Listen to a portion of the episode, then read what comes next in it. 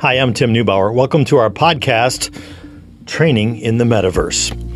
Today, we're going to be talking about the um, VR courses and how they're made. My co-host is Lance Losberg. Lance, tell me how these things are made. I mean, let's start at the beginning. I, I, I say, hey, I want to make one of these things, uh, and and for me, when I make a class, I'm training a class. I want to uh, talk a little bit about. Um, I would set up a scenario uh, where we would cover the OSHA rules and regulations, and then we would go out into the. Uh, I might play a video. Uh, and have them look at a flat screen, two dimensional, um, or take them out in the real world and actually let them walk through.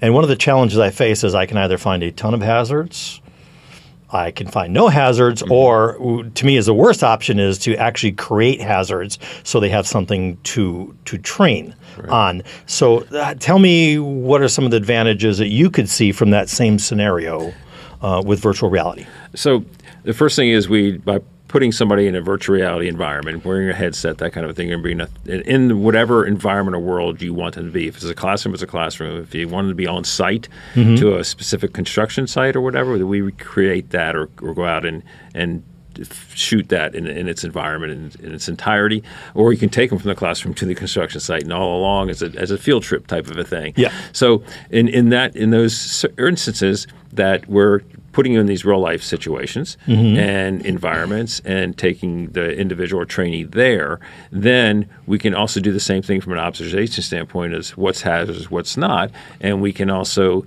we can impose if the hazard is not there, we can kind of create a graphic, you know, through animation right. wise and, and, and embed that into the into the environment or in some cases, if there is a hazard and don't want it there, we can paint it out, so to speak. So there's some movie tricks, as we you know, would say, yep. uh, that you can do, and special effects are also available as well to use. There's a lot of different tools and traits that we can do to make the scenarios you want as you want them to be, not as you have to take the chance if they're there or not. So I have consistency, and I have a safe environment. Exactly. Those are uh, two things that trainers uh, uh, look for that, mm-hmm. that virtual reality gives us.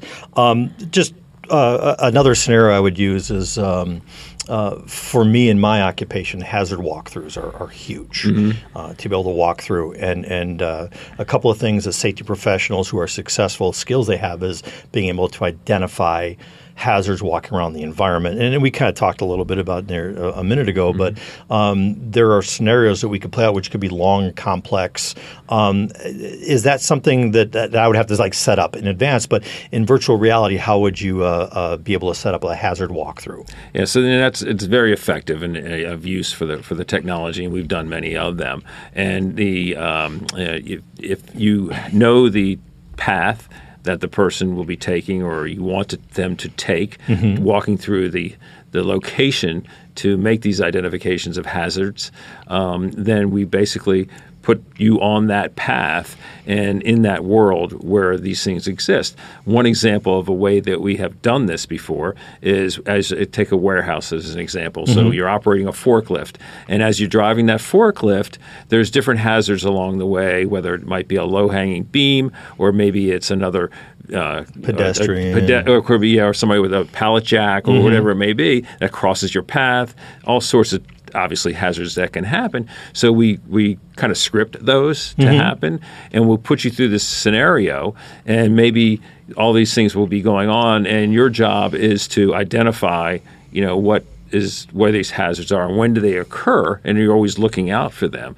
And then when that's complete, we will then run you back through the exact same scenario, mm-hmm. but this time when the hazard occurs, that low hanging beam I mentioned, now we're going to pause it and we're going to point it out graphically, say low hanging beam and maybe a you know a circle with a red line through it, that kind of a thing, right? Uh, or whatever message you want the mm-hmm. trainee to have, or right. it could be a decision tree that could say you know do this, do that, or A B C D, and right. then from there it'll continue on and I can create different scenarios um, so that it's not redundant training if I if I so chose. Yeah, endless. Yes. Uh-huh. Wow, sure. that's um, huge training uh, tool, and and it helps with situational awareness. Um, uh, as they're going through there. Uh, mm-hmm. Very interesting. Uh, are there some other examples that you're uh, uh, familiar with of um, um, how um, uh, topics are generated? I guess um, has anybody came up with something really creative for you that stands out? Um, it's it's it's hard to pick out because we've done so many things for so many years. Yeah. and some have been so exciting, and and a lot of them have been challenging because it's been the first time ever, and Right. we've kind of cut our teeth on doing those kinds of things. Um, the, the a lot of the things that stick out to me are the things that could only happen once. An event that you know I mentioned in a previous cast is when they demolished the Texas Stadium and we had a uh, 360 camera in the middle of it. So you're as you're standing inside the stadium as it's being blown up around you, um, it's just it's it's phenomenal. it's just an incredible thing. But uh, those types of experiences um, and f- compared to things we have done in the past honestly, just from experience, we haven't. We, we've, we've done it before, or we've done parts of it before. Right. And it's a matter of just integrating them, or the, the knowledge base to make that happen. Right. So the challenges are a lot less than they used to be, and the tools are much better too.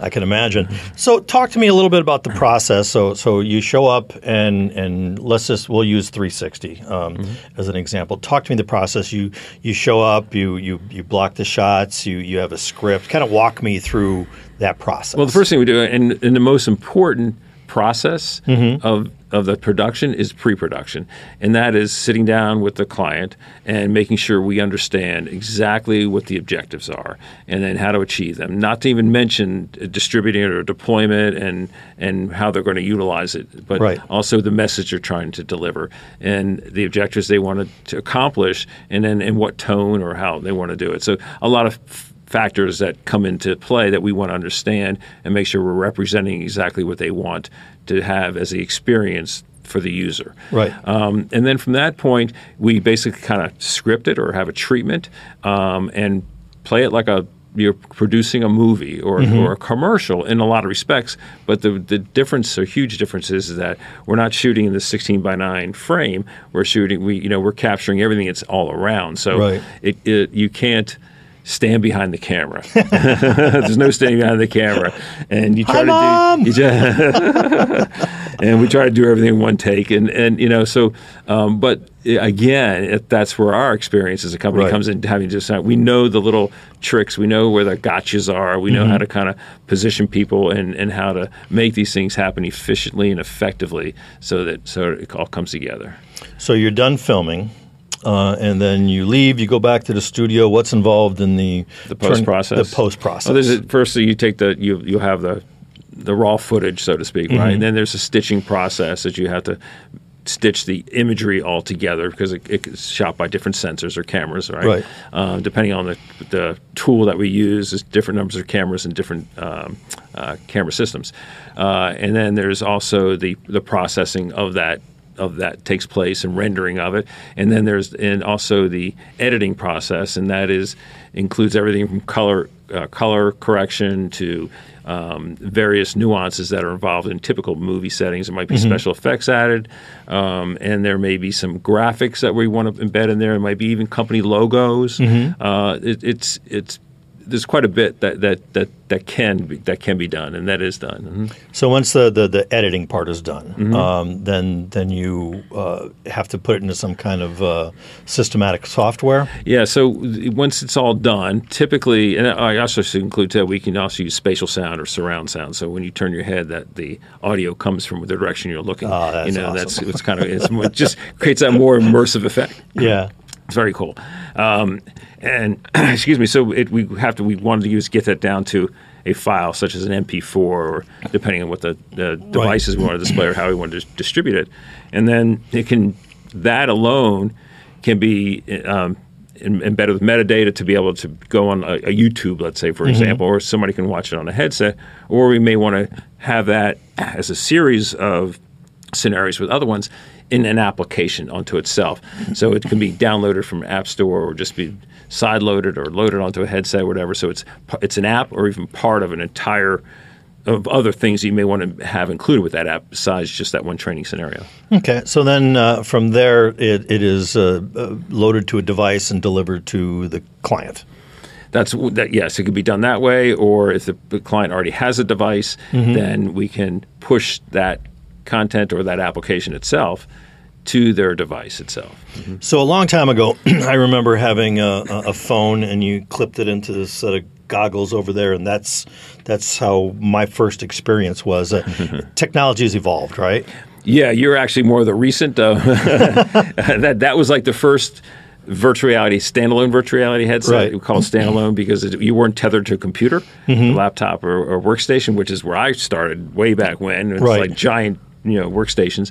Um, so yeah, the the clip your phone in, which was like a Samsung device that they Mm-hmm. kind of were the first to pioneer that side of the hardware. Mm-hmm. Uh, now we have standalone devices we can put on your Like this one yeah, right here. like this one here that you can that you can basically it's all self-contained, and the only time you need to access the internet with it is if you're going to transmit some data or download some content or applications or such. And, and there's so many different versions of those out there that uh, there's there's a handful of different companies that are Okay. that are making these, and uh, again, some are you know there's there's budget conscious, and there's also application worthy type things. Mm-hmm. Um, a lot of different nuances. We we make it our our business to know who these companies are and what the latest and greatest is, and what their future roadmap is for it, uh, so that we develop our content to be compliant or, or compatible with them uh, from that standpoint uh, and moving forward in their capabilities. Wow, that's it's it's uh, it's it's mind-boggling that we have all this technology